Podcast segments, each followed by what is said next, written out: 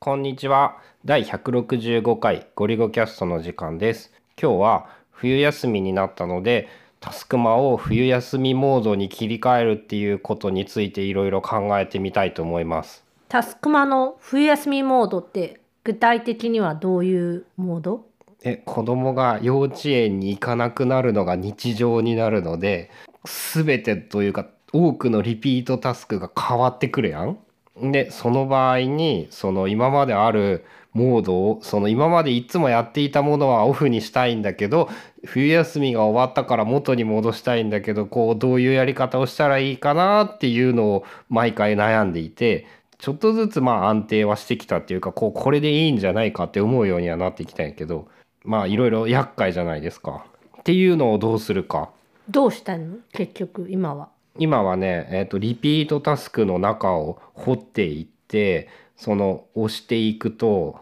もう一個中まで入ると一個一個のタスクのところ。その項目の中にさ基準日っていうのがあるじゃん。英語だと何にして何て書いてあるのかわからんだけどスタートデートとかかな。基準日っていうのをこう冬休みが終わった日にする。そうするとそれまでの期間は休みの期間は登場しなくって休みが終わった日に自動的にもう一回復活して出てくる。参照日を基準日にして基準日の日にちを未来にしとくってこと？多分ね参照日を基準日とか関係ないと思われるどっちにしていてもその確か思い出したんだけどね俺これ夏休みの時にも思いついて喋ってた気がするわ。なんか聞いた気もする。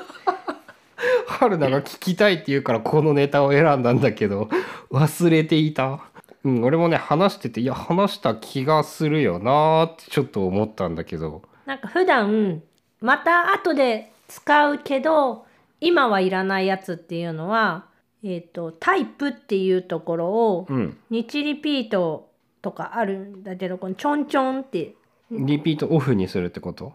とさ完全に次の時時になったら忘れん。その復活させることを忘れるっていうのが結構厄介でさ。まあ出てきた時っていうかその休みが明けた時にああれ戻さないきゃとか。あとはその仕事系のやつ。毎月、まあ、仕事月末に請求書作成するのにこの仕事に何時間かかってるかみたいなのをあ集計するんだけど、それってその集計の時まではリピートタスクを置いときたくってでももう仕事は完了してるから毎日表示はいらなくってっていう時は感覚をゼロにしちゃう。あー存在が残ってるやつねそれはまあ多分終わったらっていうならそれでいい気がするで感覚ゼロにするとなんか日リピートの感覚ゼロだからかなんか一番上にビヤーってリピートタスク一覧で見た時に上の方に来るからわかりやすい。こっから仕事ごとにあの分析かな？何時間使っ共有メボタンから分析ってやるとその何時にやってて何曜日にやってて合計何時間で何回やってってやつやね。そう。でこれを元に、まあ、請求書に落とし込んで終わったらアーカイブしていくっていう風にしてる仕事に関しては。それ足し算してくれるのはやっぱいいよね。平均とか合計時間とかあと何日間かかったかみたいな日数。まあ期間ではないから厳密にはそのやった日数になるのかな。うん、月実施した回、日数と回数と両方あったっけ？忘れちゃったけど。なんかそういうのはできるね。やっぱさこのさな休みになると日常じゃなくなるっていうか日常が変わる時が厄介だよねあとタスクマではないけどあのアレクサさんにえっ、とタスクマではないんだけどあのアマゾンエコ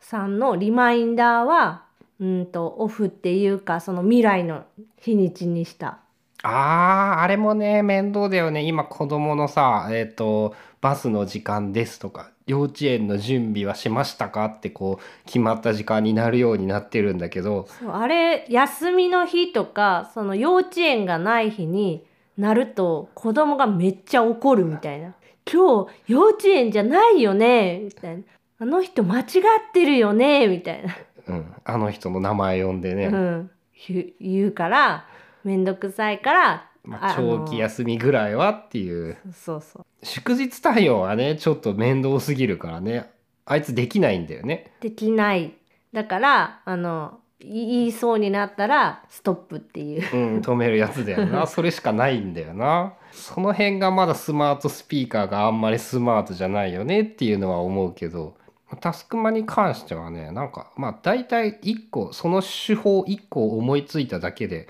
割と楽になった気がしてあこれでいいんだっていう。実施日を未来にするだけでもいいのかな。そういえば思い出したんだけど。今日のやつっていうのはやらずに明日に送るとか明後日に送るとかってできるやん？あー未来に持っていけるね。その未来タブっていうのかな？あのメニューの中の、うん、それをその休み明けにしたらいけるんかな？どうなんやろ？わそういえば試してなかったわ。いけそうな気もするけどね。その日出てきたやつでもうこれはしばらくいらんなっていうやつはもうその先送りうんしちゃったら、それまでは出なかったような気がするけど、どっちが良かったのなんかそれも前に聞いたような気もするんだけど誰かに。なんか忘れてしまいましたね。まあそんな感じでなんだかんだお休みモードとかはね結構いろいろ変わってくるんだけどちゃん意外とさちゃんとやってないと休みの日ほど記録とかつけないからさこう楽をできる仕組みを考えとかないといけないですよね。そう休みの日とかあと出かけた日子供と2人で出かけた日とかはほぼほぼ記録がない。もうね GoPro ナラティブで記録をたどる。あれはね良かったね。この間初めて子供とのお出かけの時に GoPro リュックの肩のとこだよね。にくっつけて30秒おき自動撮影タイムラプス写真の方？動画じゃなくってタイムラプスフォト？で出かけたらまああの帰ってくるまで電池は持たなかったんだけど余裕で。余裕で持たなかったね。余裕で持たなかった。ずっとトリッパじゃなくって途中途中その止めてたにしても帰り道電車乗る前ぐらいにあの行き絶えてたね。その画角とさ画質です。画角の広さ画質の良さのおかげでさおおむね俺行ってないけど春菜が行った様子が大体わかるもんね。うん。あれはすごい画質まあ GoPro の写真だから綺麗だし画角もすっごい広いしあと目線っていうかまあ肩の辺胸の辺につけてるからほんと自分が見てた景色にだいぶ近いよね。からだいぶ記憶ともずれにくく。ナラティブクリップって実際自分でつけたことはないけどその撮った写真見せてもらったらまあ画質はひどいし正面向かないんだよね首に引っ掛けるだけだから。っていうのでまあまたしても今日は何の話だったっけってタスクマの話だったんだけど GoPro ナラティブクリップが良かったねっていう感じですかね。うん